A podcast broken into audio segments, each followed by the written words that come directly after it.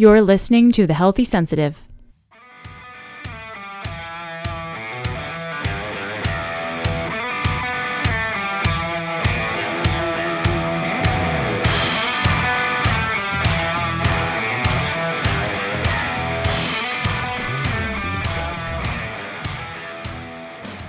Welcome, everybody, and welcome to The Healthy Sensitive, a podcast for highly sensitive beatniks and creative renegades who are trying to figure out how to fully participate in and contribute to the world while still keeping their health, their equanimity, and hopefully even their sanity in the process. I'm Leah Burkhart, a writer, podcaster, educator, coach, introvert extraordinary, extraordinary? introvert extraordinaire, and a classic highly sensitive, um, maybe even somewhat obnoxious, but hopefully still basically lovable person. Uh, anyway, welcome. Before I get started, I just wanted to say uh, I missed you. I haven't published an episode in a couple of weeks. Um, part of that's because I've been living in my version of a kind of apocalypse. Um, I think we are all living in our own version of that at this point in our lives. It's getting to the point where we're all, I think, getting a kind of apocalypse fatigue. Um, you know, I live on the West Coast, specifically Oregon, and if you don't happen to live on the West Coast yourself, you might be interested to know that, you know, it's on fire. All of it, or most of it. Anyway, at least it was. So maybe by the time you listen to this, it won't be anymore. Um, one of my colleagues has said her entire family has a catchphrase in their household, and the catchphrase is added to the list. Um, and so just kind of just want to take a moment here and really look at the list that we're working with. I mean, pandemic, presidential election, at least for those of us in the U S, civil unrest, uh, ecological mayhem, that is in my case, fires, um, along with air quality scores that were poor enough to even make China raise their eyebrows in scorn. So, yeah. So, if you're feeling like I pooped out on you, full disclosure, I totally did. Uh, I think I'm getting, like I said, apocalypse fatigue, and it's not in the D S M yet, but it totally should be. Uh, but anyway, here I am, back in action. The smoke is cleared, here in Oregon at least, and with the new air has come an ability to think clearly enough to be able to create. So, yay me. like, um, you know, it's really amazing how being on alert to maybe or maybe not evacuate can, you know, really disrupt your juju in the creativity department. Um, I should say, too, in all honesty, that in addition to my creativity fuel running a bit low, I also noticed my optimism begin to wane. Um, you know, my sense of hope for the future, my sense of capacity in the present. It's been feeling lately like there's no oasis to turn to. There's a sense that, you know, like the at least card has been pulled from the deck. I can't seem to say, well, you know, hey, at least our country's holding together. Um, the hard reality is that it, it isn't, uh, or at least it doesn't feel like it. And I can't really say, hey, well, at least we have each other. Um, you know, it really kind of feels like we're thoroughly divided. If the news is to be believed, people in the United States are either hopelessly devoted to Trump or else they are disgusted by him. Look far enough to the left and you'll find groups like Antifa who find it acceptable to attack unarmed journalists like Andy Ngo for simply, I don't know, doing his job. Look to the right. And you'll find people like the Proud Boys with members such as Brian Brothoft. I really hope I'm not mispronouncing his name, but at any rate, a member who proudly, so to speak, states that if you were to ask members of the group, ninety percent of them would probably say Hitler got it right, gas the Jews. So we have a president who is willing to say that our numbers would be great in terms of COVID numbers if you just kind of, you know, cut out the blue states. And a guy who mocks another candidate for wearing a mask and then only a week or so later is in the hospital. Um, this is where we are. It's, it's a little scary. You know, even voices from people who I have found are notoriously conscientious and thoughtful are showing signs of being hijacked by a world of polarization. So as an example, Sam Harris, a podcaster I thoroughly respect and admire, had a conversation with John McWhorter, um, a gentleman who I believe is a linguist, uh, PhD in linguistics. I hope I'm uh, recording that correctly. But they both were in a conversation and criticized a man named Ibram Kendi. Uh, he's the author of How to Be an Anti-Racist. In the episode, both men said that Kendi had only grievances, many of which were unfounded. Um, side note, for anyone who wants to make a case that both of these men are just racist, like if you want to just say, oh, well, obviously they would say that. You know, Sam Harris and this gentleman, John McWhorter, they're probably just racists. Um, it's a little difficult to make that case uh, in light of the fact that Sam Harris is Jewish and John McWhorter is himself black. I'm not saying that just because of that you cannot also be racist, but honestly, just cool it. Um, so at any rate, these are people that I respect and admire. And so hearing voices of reprimand in this way would obviously lead me to then go read the book. So I did. I read, went and read Kendi's book. And I found that most of his thoughts were articulated beautifully. And while it was painful to read, you know, any book that shows a civilization its own weaknesses will be, most of the arguments waged by these intellectual titans seemed to me to be coming from kind of an emotional space. And by that, I mean, you know, Sam Harris and McWhorter, they were kind of emotionally charged more so than intellectually so.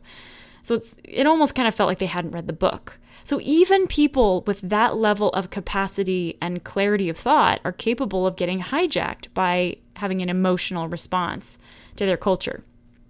I'm also seeing this, you know, again, I'm not just poo-pooing on Trump here. I'm seeing some of this in Biden's campaign. I'm seeing less of it, admittedly, but I don't think anyone will be, sh- I mean, okay, first of all, I don't think anyone will be shocked to discover that I'm not a fan of Trump. I recently had a conversation with a Trump supporter who didn't understand my dislike of him. I explained that I like my presidents to be able to unite a country, and Trump is not doing that. Not that I can see. And his response, this gentleman's response, was that he didn't care about rhetoric. He cared more about results. And in, in Trump, in his mind, is getting results. You know, I, I can't disagree with that. Trump is definitely getting results of a sort. I just don't happen to like them. So I'm not a fan. So that's my bias. But I'm disgusted by those who cry out that anyone but Trump is an appropriate rally cry for a Democratic campaign. I'm exhausted by a media who just wants to talk about how Trump is the devil. Uh, I recently was told by a friend that Trump had a plan that was federal for COVID, but he chucked it because it was more politically expedient to let the blue states suffer. The idea was, well, it's only likely to be the blue states that will get hit hardest. So if we do nothing, it will look like blue states don't manage outbreaks well, which would bode well for us, us being Republicans politically. Um, but when I was told this, it was as if it had been quoted by Trump. And I had to do some research. So one article linked to another, which linked to another, until the final source was Vanity Fair. um, nothing against Vanity Fair, but that's not exactly an unbiased source. And it wasn't a direct quote. It was more complicated than that. Anyway, all of this is to say, I guess this is the heart of what I'm trying to talk about. I'm tired of conversations that center on what we are against. I'm exhausted by it. I don't want to hear it anymore. I'm re- I don't want to hear about how you are against immigrants. Jokes on you if you are, by the way. Immigrants are what make this country great. So if you're against immigrants, I sure hope you're against Albert Einstein, Sergey Brin, Levi Strauss, Dikembe Mutombo, Joseph Pulitzer, Rupert Murdoch, Isabel Allende, Oscar de la Renta, Stephen Chen, Ariana Huffington, Mariano Rivera, Arnold Schwarzenegger, Natalie Portman, Mila Kunis, Sofia Vergara, Bob Marley, Alex Trebek, Penelope Cruz, Bruce Willis, Audrey Hepburn, Cesar Millan, Liam Neeson, Jackie Chan. I can keep going. So I'm getting a little bit tired of people who are just like, yep, let's just, you know, keep those other people out. Um, you know, Germany did that too. And I'm not even trying to go the, pull the Nazi card. All I'm saying is during that time, Germany had a policy of very much that was like, hey, we're going to create this very small little bubble of people. In their case, Aryan is what they called them, but whatever. And we're just going to kind of boot out all the rest, which is a fine strategy, I suppose, except that among those they booted out was Albert Einstein, who, having given all of his research over to the United States, helped the United States win the war. So when you start saying things like, hey, you know, we're going to just create this magical, mythical little bubble of awesome, and you kick out people with different points of view, uh, you lose really valuable things, you know, like wars, uh, just saying. And when you invite diversity into your community, often what you also invite is ingenuity. You invite new ideas. Uh, you invite better ideas in many respects. And not always, but most of the time. So anyway, I digress. Uh, I also don't want to hear about how you're anti-gun. It's the Second Amendment. Get over it. But I also don't want to hear that you're anti-gun control. I don't want to hear about you being anti-abortion. I don't want to hear about you being anti-capitalist. I don't want to hear about you being anti-L G B T Q. I don't want to hear about you being anti-Republican. And I definitely don't want to hear about you being anti-Democrat. Even Kendi's book, so this is now getting back to Ibram Kendi, who I was just talking about earlier in that example where I gave, um, where McWhorter is lamenting about Kendi's uh, arguments in the book that he wrote, Kendi's book being How to Be an Anti-Racist. Like, even the language, How to Be an Anti-Racist, though an extremely well-written book, and one that I agreed with and many of its points, it seemed to be missing something really vital in its language. It's not that you aren't allowed to be against these things. So when I say I don't want to hear about you being anti-gun, anti-capitalist, anti-L G B T Q, anti-abortion, whatever, even anti-immigrant, it's like, it's not that you're not allowed to be against a thing. All I'm saying is that it's not enough to be against these things. I don't just want to hear about what you're against. I want to hear about what you're for. I just want to pause for a second so you can take that in. It seems a little revolutionary, which is kind of sad, but I mean it. Like, when it comes to, I mean, I don't know how to explain this exactly, except to say, when, I'll say it this way. We're kind of behaving like a bunch of toddlers. So we seem to be really exceptionally adept at saying no, with a satisfyingly pouty face, to those things we detest and want no part of. And what I'm realizing is, like, I speak a lot about politics, but honest to God, I think that this is going, it's leaking into almost every aspect of our lives. It's almost like we're taking the concept of commandments and we're extending it into the way we see the world. So let me take it away from politics for just a second. When we talk about nutrition, we often speak primarily about foods that you need to avoid. Don't eat sugar, drink soda, or eat any processed foods, because after all, thou shalt not eat junk. Um, we do the same thing with the concept of relaxation. Well, if you want to relax, stop watching television, stop reading the news, and avoid social media. Duh. Thou shalt not indulge in useless endeavors. Uh, when we talk about relationships, we often are laying rules for what we can't do. We cannot have sex with other people. We cannot say the wrong things politically. And oh dear, this is bringing it back to politics. For God's sake, oh, wait, that's right. We're not supposed to talk about him or her. Whatever. For the sake of whatever higher power you deem worthy, don't you dare root for the wrong team. That would give you away as a villain. In short, thou shalt not do anything to suggest you are anything other than unequivocally on my side. So, regardless of where we look, I seem to be seeing this, this pattern emerge where it's like, we're constantly on the lookout for what we want to avoid, what we want to reject, and what we are anti. I'm exhausted by this. Okay, and, and there's a reason for it, too. I mean, for, okay, fun fact, shaming people doesn't get them to change their behavior. It just doesn't. You know, it might feel satisfying. You know, as satisfying as it might feel to raise hell, sing songs of all that we are against, and as happy as we might be to spit on products, ideas, and people we dislike, I have some really unfortunate news for you guys. It doesn't work.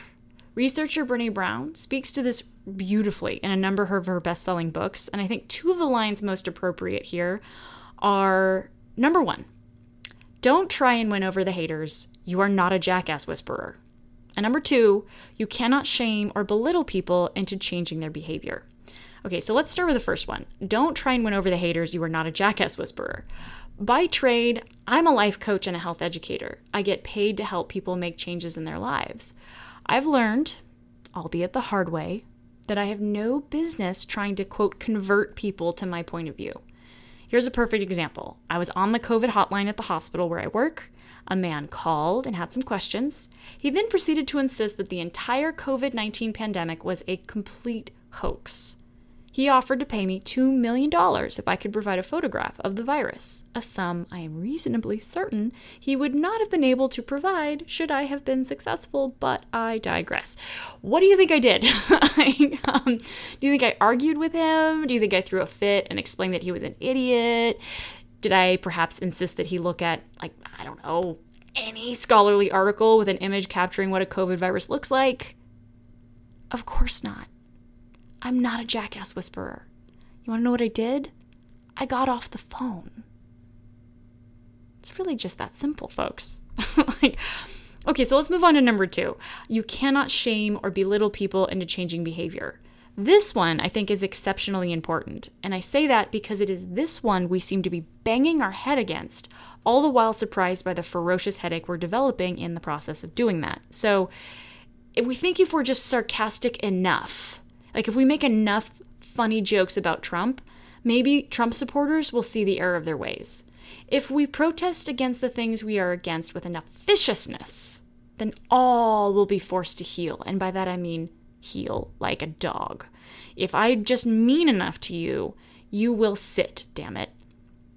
It and this, again, it goes everywhere, just not just politics. You know, damn it, don't you know cigarettes are bad for you? Yes, they know it. Quitting is hard. What is wrong with you? You know you have to stop eating sugar. Sugar's delicious, and it's addictive. Quitting is hard. Don't you know global climate change is real? You need to stop driving gas-guzzling cars. Yes, because yelling at people will totally get them to trade in their S U Vs. All of this is to say, I'm done. I'm tired. I no longer want to hear about what you are against. Tell me what you're for. And here's the thing. If you want to talk politics, most of us here in America, shocking upon shockers here, we agree on an awful lot of crap.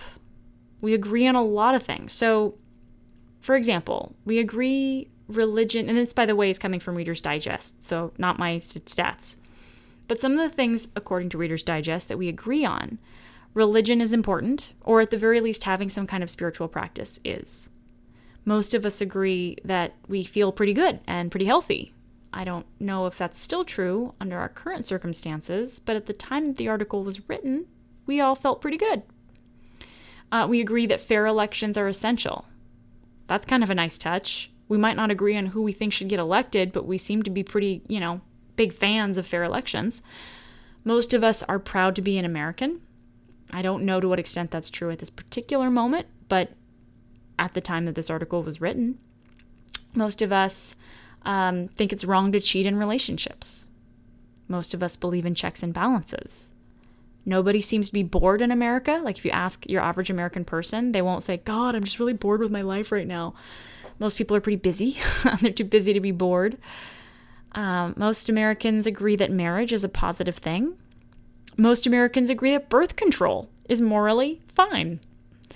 Um, to give some percentages on this, because I had to get the percentage here because I didn't even believe it, but most Americans think that government should be helping with healthcare costs in some fashion. How many? ninety-two percent.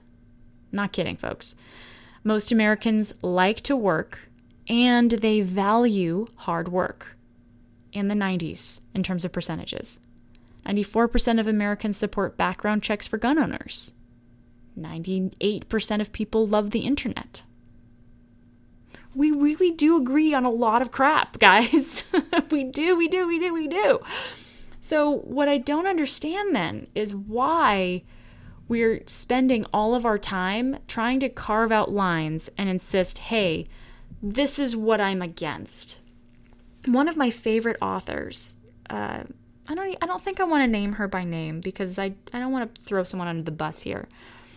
But I will say that occasionally, on the very rare instances that I go on Instagram, I might see a video from her, and I almost always click on it because she has such fabulous insights. And she, the way she thinks is clear. Uh, she has this ability to marry humility along with, um, I'll say the word insight again. And the the thing at the top, or the title, was "Don't Get Cute on Election Day." And I am politically inclined, so just to give you a little bit of background about me, if you haven't heard this before, I graduated with a bachelor, two bachelor's degrees, one in economics and the other in politics. So I love this stuff. I love history. I love understanding the world I live in as it relates to economics and politics. And then I got my master's degree in health education, because originally I was going to go into health policy, decided health policy was awful, and then switched gears. So just to give you the background there. So naturally, when this woman posts something about, you know, anything politically inclined, this woman I love, I'm of course going to click on it. And she tells this story. She said, you know, in two thousand eight, two thousand eight, was it two thousand four? It was Gore versus Bush. That was two thousand four, right? Wow. I mean, math is hard. Anyway, in that election, she said a friend of hers, quote unquote, got cute and decided to vote for Nader. And it was a protest. It was sort of saying, I'm done with the two-party system. I want something more. I want my voice to be heard.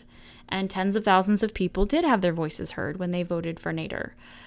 And what she then said is what that ultimately resulted in was a vote for Bush. And so we got Bush as a president. And she said to him at that time, you know, I love you, but I'm so angry with you right now. I can't, I, she was going to have a get-together at her home for people that she cared about to commiserate, I think, primarily, about, or maybe celebrate. I don't know whether she was planning it before they knew the results or after. I don't know.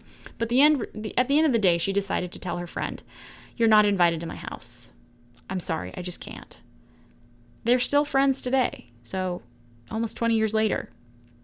And she told, she had a conversation with him and said, hey, do you remember that time when, you know, I was having these get-together and I didn't, like, come over because you voted for Nader, blah, blah, blah.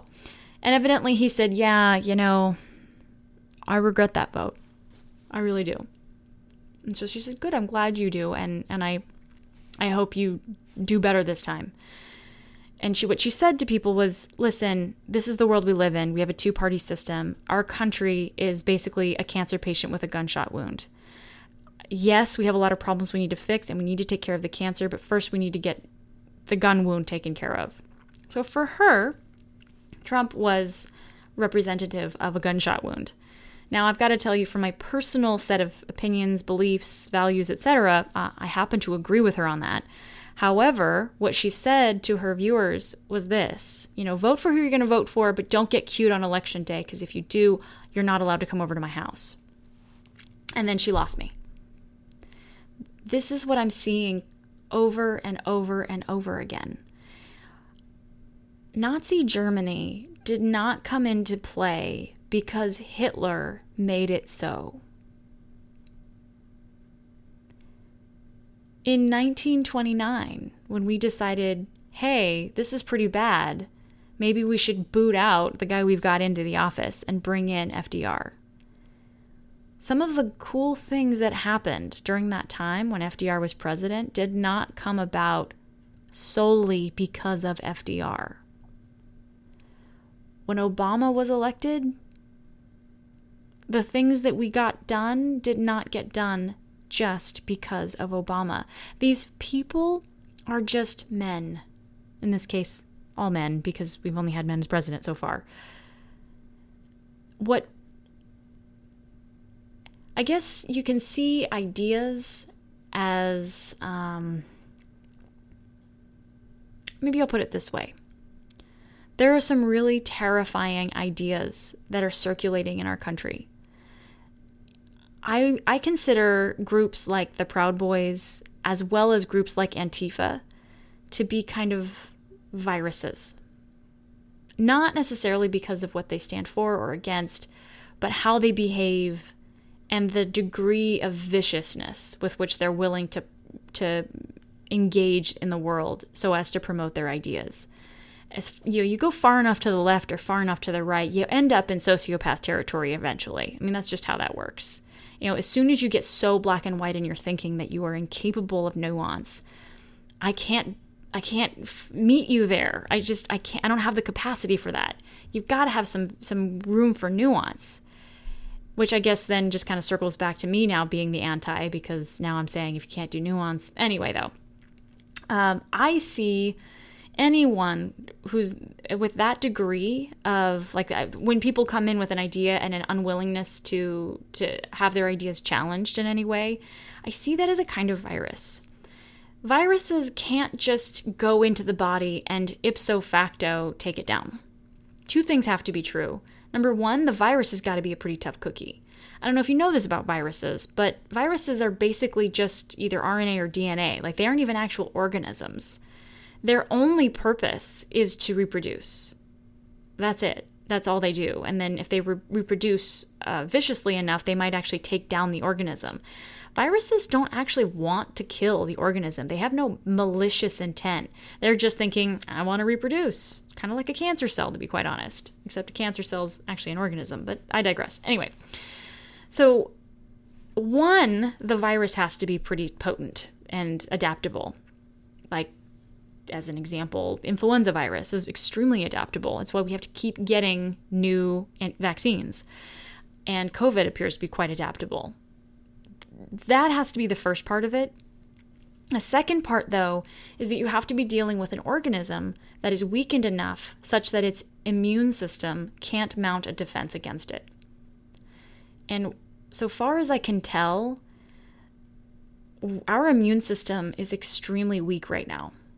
And every time we say, if you don't do what I tell you, you're not invited to my house, we weaken the immune system further. It's just like with our bodies. When we don't get enough sleep, and if we don't eat the right foods, and if we don't stay hydrated, and if we don't, you know, practice basic self-care, we weaken our immune systems. And what we do is leave ourselves susceptible to really nefarious invaders like a virus. So I'm saying all of this, I'm not championing any one man. Certainly not someone like Hitler, and I'm not necessarily going to liken Trump to Hitler, but what I will say is when people do that, if you really and truly believe whoever it is, if, I don't care who it is that you're looking at, you're like, ooh, he's a potential dictator, he's a potential villain. Okay, maybe. I don't know. I've never personally met any of these people. I can't say for sure, but here's what I can tell you. If you're really and truly worried that we might end up in a situation where we are deprived of some basic rights and dignity, what should worry you is not who will or will not get elected. What should worry you is the way we are treating one another. As soon as you point a finger and you say, if you believe that that guy has is saying something that makes sense, I cannot stand by you. I you are now the enemy. You've effectively just made an enemy out of half of the country. Is that really what you want to do? Because if you do that, you've now weakened our collective immune system. Most of the Trump supporters that I've spoken to are not evil. I disagree with them politically. I they'll say things that I will say, like, in my mind, it will drive me crazy. But at the end of the day, these same people go home to their families and they treat their families with dignity and respect and kindness. And they go to work every day and they work hard. Most of the people I know who are supporters of Trump will say, yeah, you know, I mean, I don't love the guy, I gotta be honest, but he did this one thing. Like, he backed this one policy for this one group in um, Alaska. And that allowed them to continue hunting in a very particular way that they find to be valuable, and no other candidate was willing to do that, so I voted for him. Or they'll say things like, yeah, you know, not a big fan, but I'm, you know, having the right to bear arms is really important to me, and I d- didn't see the Democratic candidate as being willing to do that for me. Now, I disagree. I might disagree and say those aren't that valuable. They're not valuable to me personally.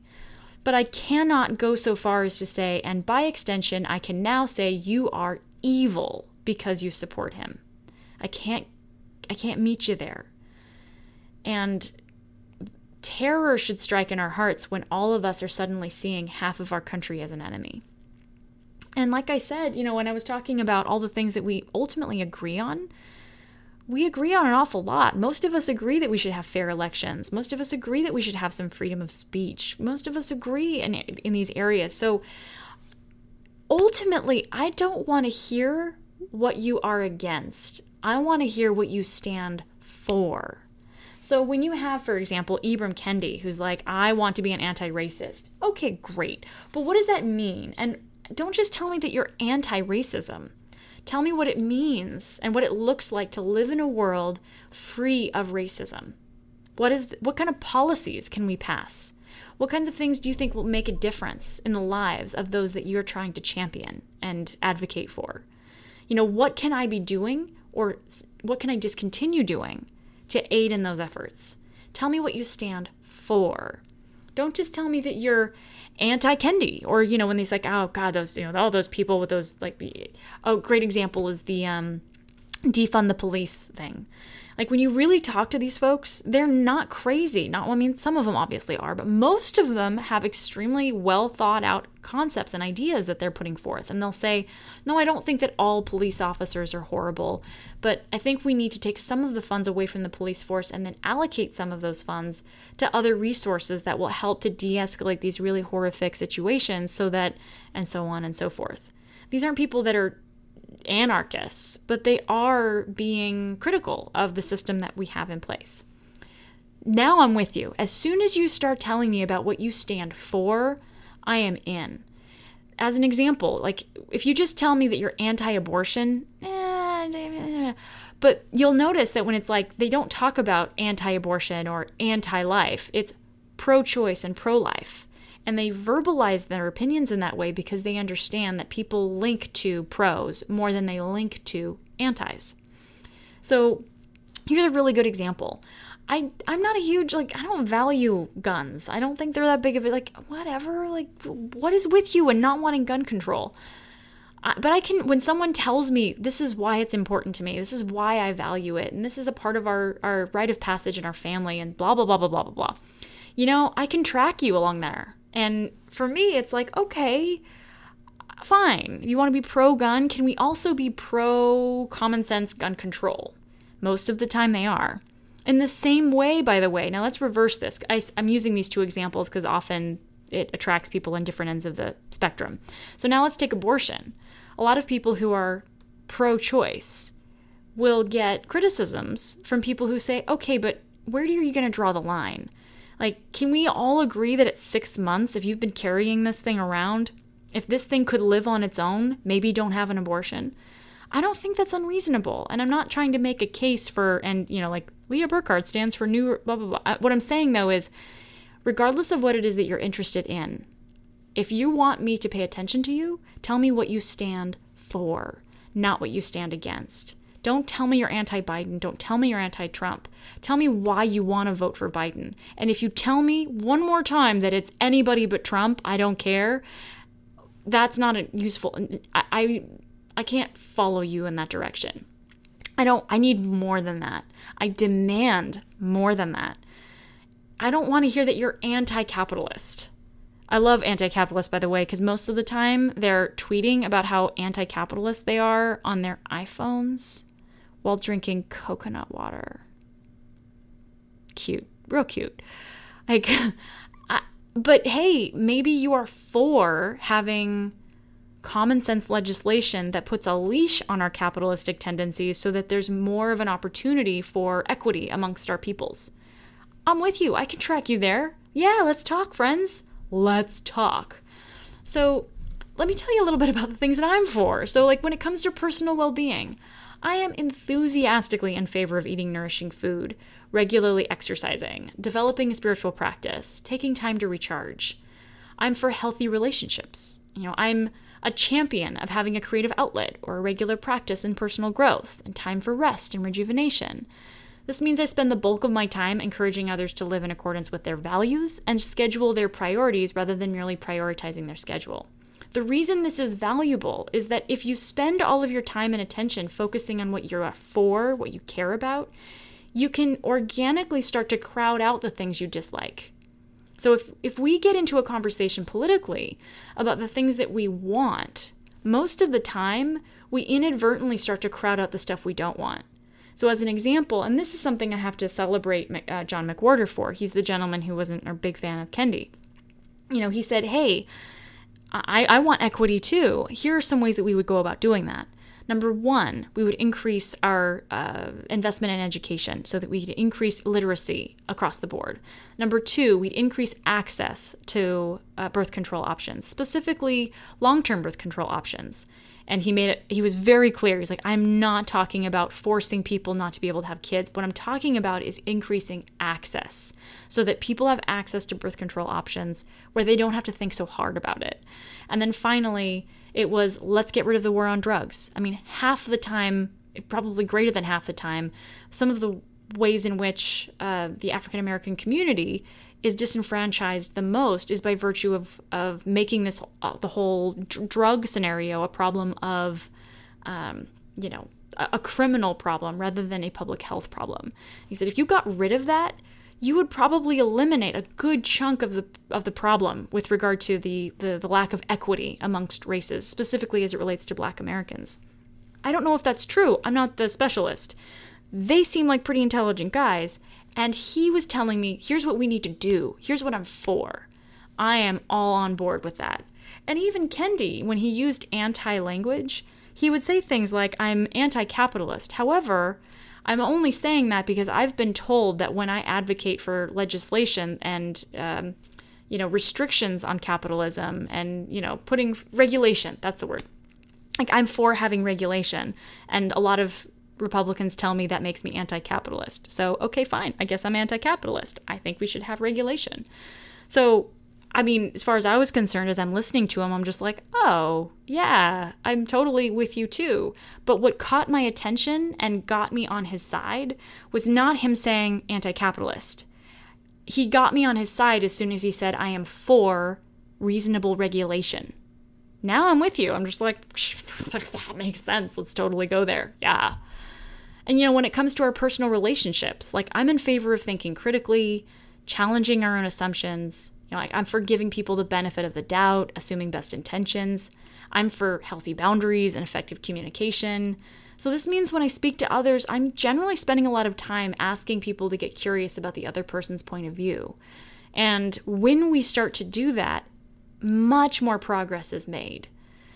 Again, not saying here that we shouldn't be anti, like, drawing lines in the sand and saying, I am not going to, like, I won't stand for this, can be powerful, essential, and important. I absolutely think that drawing a line in the sand and saying, I will not stand for racism, that's powerful. However, that is a concept, it's an idea. And really, it becomes effective only when you say, I will not stand for racist behavior. Notice the difference there. It's I, that's different than saying, I will not stand for any person who I would consider a racist. Because I don't think there's any such thing as a person who is purely racist or purely anti-racist. We can only talk about behaviors. And this, I have to confess, is big in what Kendi also talks about as well. Even he says, you know, no one's a purist here. We have to talk about it in terms of individuals and talk about it in terms of behaviors. That I'm on board with. But I, you lose me as soon as, and I, just to be clear, Kendi didn't do this, but I hear it from a lot of people who will sort of um, hijack ideas from these these intellectual titans and say, oh, well, Kendi said racism was bad, and I think you're a racist, so I'm anti-you. As soon as you go there, you have lost me. As soon as you say, you are not invited to my house because you are evil. I think the only kinds of people I can really say, yeah, okay, fine, you might be evil, are psychopaths, and they constitute one percent of the population. You can't, I'm sorry, I'm not giving you fifty percent of the population of the United States of America are evil. Not going there with you. So I'm for having tough conversations and coming from these, coming into these conversations assuming the best intentions. And in terms of our community then, I'm for having common sense practices and rituals that leave the greatest number of people with the least amount of suffering. So I'm for common courtesy. I'm a big fan of turning on your blinker before turning into a lane. Even bigger fan of generosity. So in other words, I would say I'm a champion for seeing a community as being bigger than all of its parts. And when it comes to politics, I am for honest conversation and free speech. You know, I am for someone saying something, even if I don't like it, maybe especially if I don't like it, and then I'm also for having the opportunity to respond. I am not a huge fan of Ben Shapiro. Like, I, I should put that out there right now. At least, I, I like him, the person, but I, most of his ideas I disagree with. I'd say like ninety percent of the time when he's talking, I'm like, nope, nope, nope, nope, and nope, disagree with you.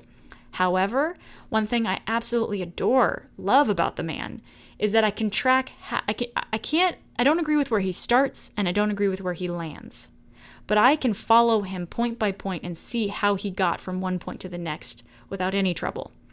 And I think he has a fair amount of integrity because he's willing to go out there and have tough conversations as a, as a conservative. And again, a man I disagree with on many counts, but he is willing to have tough conversations and he does it mostly with a lot of respect. I mean, he's got a little bit of sarcasm, but please, what intelligent person that you know of doesn't have a little sarcasm under his belt? But one thing Ben Shapiro said in a conversation he had with Joe Rogan when on a podcast episode was, you know, if you're trying to start a movement, you don't, you know, successful movements, or I should say movements don't become successful when they come from a place of grievances. Movements, or maybe they do, I guess it's a better way of putting it. I want to make sure and do justice to his argument. What he's saying is movements become successful when they're coming from the space of, we are not living in accordance with what America stands for. America stands for all of these great things. And you want to know something? We're not living up to it. We need to do better.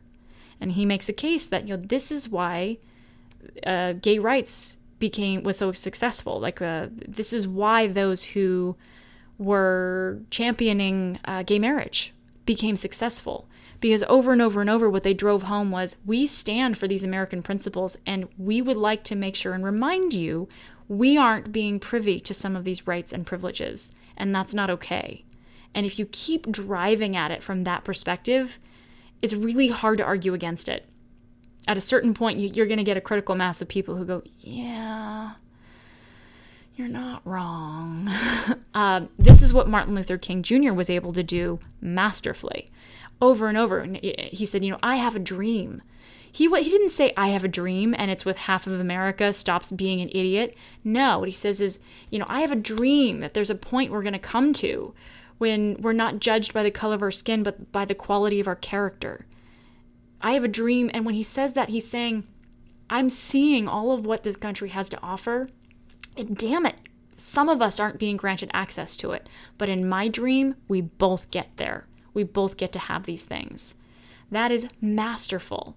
That is not an anti-argument. That is a pro-argument. That is saying we can do better. I demand that we do better. And that's how you get people to move And that's how you get people to move with a momentum and even um, acceleration. You don't get people to follow you by saying, you know, talking only about what you are against. And you know something, when I say that I'm for things like honest conversation, equality of opportunity, you know, I'm a big fan of our Constitution, would like to see it honored. Um, for looking critically at the way we do things, and that I'm perpetually, you know, like I want us to always be striving to do better. Um, when I say I'm for experimentation and trial and error and looking at what we do well and expanding on it, like that's the Steven Pinkers of the world who are saying, hey, there's a lot of things we're making progress on. Can we take a minute and look at what we're doing well and then try and expand on it rather than only look at the things that we do poorly? And then at the same time, yes, also look at what we're doing poorly and work to improve that.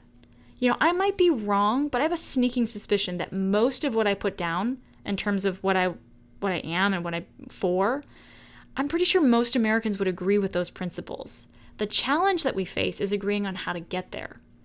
So here's what I would just like to put out there to anyone who might want to engage in conversation with those both that you disagree with as well as those that you do agree with.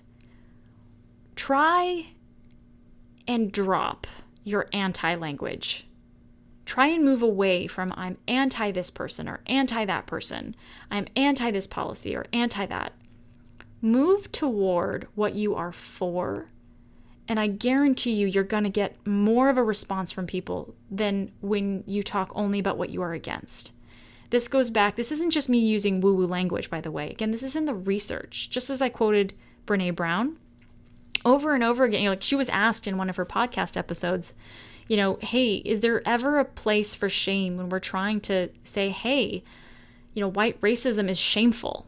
And she said, okay, well, first of all, it's one thing for to to feel shame for when you do something poorly. That's different than being shamed. So she discerned between those two things. And she also said, if I thought it was true that if we shamed people, even though it was uncomfortable for them, they ultimately changed their behavior, I would say, tough cookies, roll your sleeves up, get used to being uncomfortable. But the reality is, it doesn't work. When people are shamed, they become defensive. They put on, they, they can't hear you. As soon as you start shaming people, they stop listening to what you have to say. They they become incapable of hearing the heart and the meat and the juice of what you are saying. What works is curiosity. Curiosity is absolutely disarming. What works is really talking about, okay, what are our values here? Where where do we meet? Where can we, t- where are the places where we can agree? And then how can we move forward from that place? I'm not suggesting that you're not allowed to be anti things, but what I am saying is we've gone so far to the extreme of only talking about what we are against that we've lost our ability to work together. It's not working. We're sh- shaming each other is getting us nowhere. And I'm for what's effective, not for what makes me feel good in the moment. You know, sugar makes me feel good in the moment, but what's effective is exercise. I mean, what's effective is vegetables. Like, we need to start doing the political equivalent of eating our vegetables and drinking our water and getting enough sleep. And that is by having tough conversations where we are willing to conceive the possibility that maybe we don't have all the answers, and maybe the people who disagree with us have a chunk that we've missed.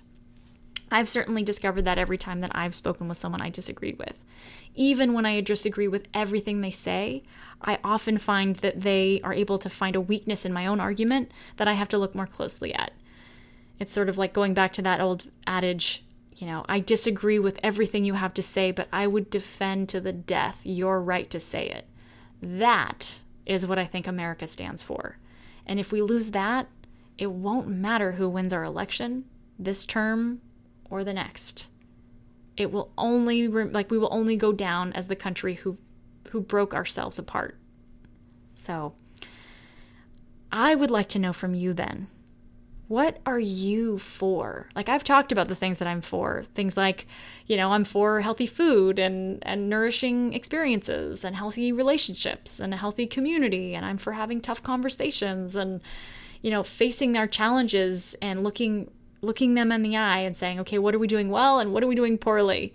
You know, I'm for taking things one step at a time and making real progress while also maintaining our dignity. What are you for? What are the kinds of things that when you think about, like, yeah, this is what I stand for. This is something that matters to me. These are my values. If you were willing to share them with me, I'd be delighted. You can email me, w w w dot the healthy sensitive dot com. There's a contact me page. You can also just email me at leah at the healthy sensitive. So if you want to share, I'd love to hear them. If you don't want to, then that's totally fine as well. But think about it for your own self. Contemplate the possibility that you don't have all the answers. Consider then, consider too, not just what you stand against, but what you stand for. I hope you have a fabulous evening. Well, day, evening, morning, whatever time you're listening. Anyway, bye.